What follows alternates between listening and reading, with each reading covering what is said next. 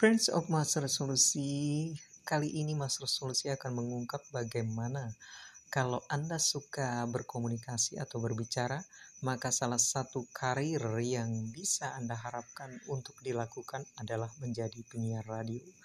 Mengapa karir penyiar radio ini ditampilkan? Karena karir penyiar radio ini cukup banyak di sekitar kita. Sangat banyak stasiun radio yang membutuhkan skill atau keahlian profesi penyiar radio.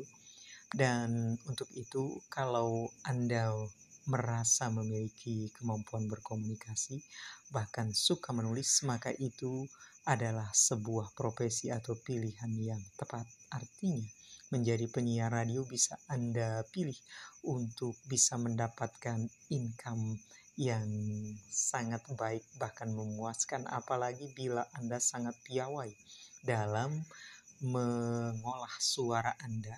Bahkan Anda bisa tidak hanya menjadi penyiar radio tapi juga menjadi voice over bahkan gaber kalau penampilannya keren bahkan sangat menawan tidak mustahil bisa masuk ke dunia televisi menjadi presenter bahkan menjadi pembawa acara talk show terkenal seperti Oprah Winfrey. Apa yang dibutuhkan untuk mampu masuk ke dunia atau profesi penyiar radio? Bahkan katakanlah public speaker atau bahkan MC yang harus diasah adalah skill atau kemampuan berbicara. Kalau kita berbicara tentang kemampuan berkomunikasi atau berbicara di depan banyak orang, maka itu berarti kita berbicara tentang knowledge yang ada di dalam pikiran atau kepala seseorang.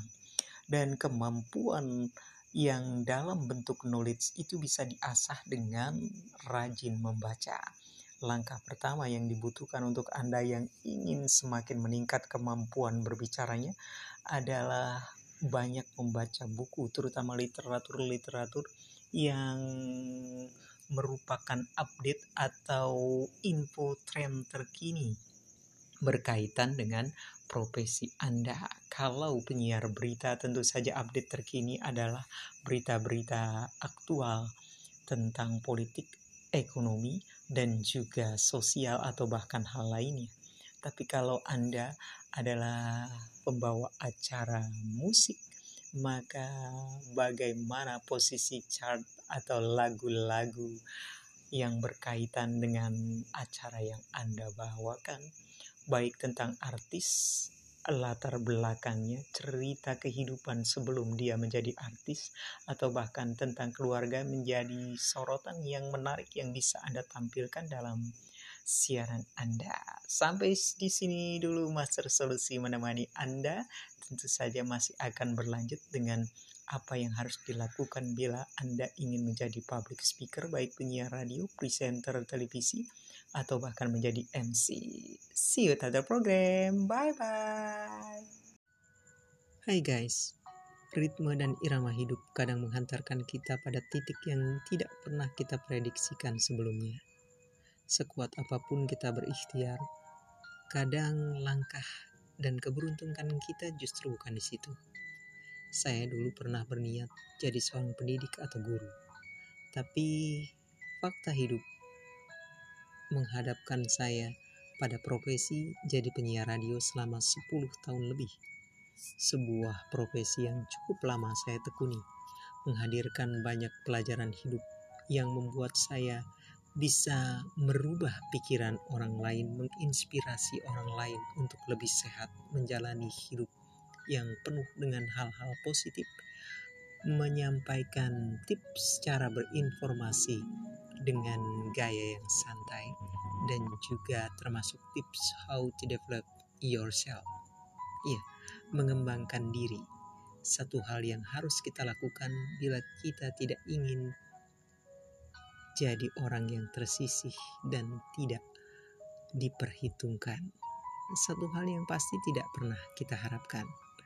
If you want to know about everything about business, public speaking, or health, Just be my fan. Follow me, and we'll know and we'll find the answer. With me, Master Solusi. Hai guys, saya Master Solusi. Muda, keren, charming, dengan pemikiran yang smart, inovatif, dan kreatif serta solutif dalam menjalankan pekerjaan tidak mustahil membuat seorang pimpinan mengagumi dan juga menaruh harapan. Tapi persoalannya kita kadang mungkin Anda yang dikagumi merasa risih atau tidak nyaman karena hampir setiap kali bekerja, pimpinan Anda ada di depan Anda, memperhatikan Anda dan tersenyum-senyum menatap Anda bekerja sambil mengamati setiap gerak-gerik pekerjaan yang Anda lakukan. Pernah menghadapi situasi seperti itu?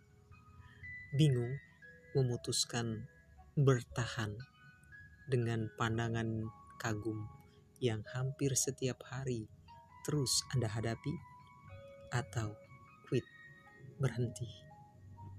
Ya, ketika kita masih muda, maka kadang pikiran kita belum terlalu matang menganalisa banyak hal. Kalau kejadian seperti tadi yang saya ceritakan dialami, pikirkan baik-baik bahwa adalah hak setiap orang untuk mengagumi orang lain selama itu bukan fisik, hanya sekedar melihat.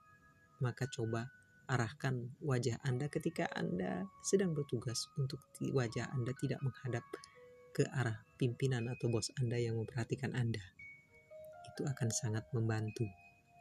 Cara lain yang juga bisa dilakukan untuk membuat kita merasa lebih nyaman adalah cobalah pikirkan bahwa ketika kita memutuskan untuk pindah ke perusahaan lain atau ke bidang pekerjaan lain, belum tentu kita memiliki passion dan juga keberuntungan yang sama.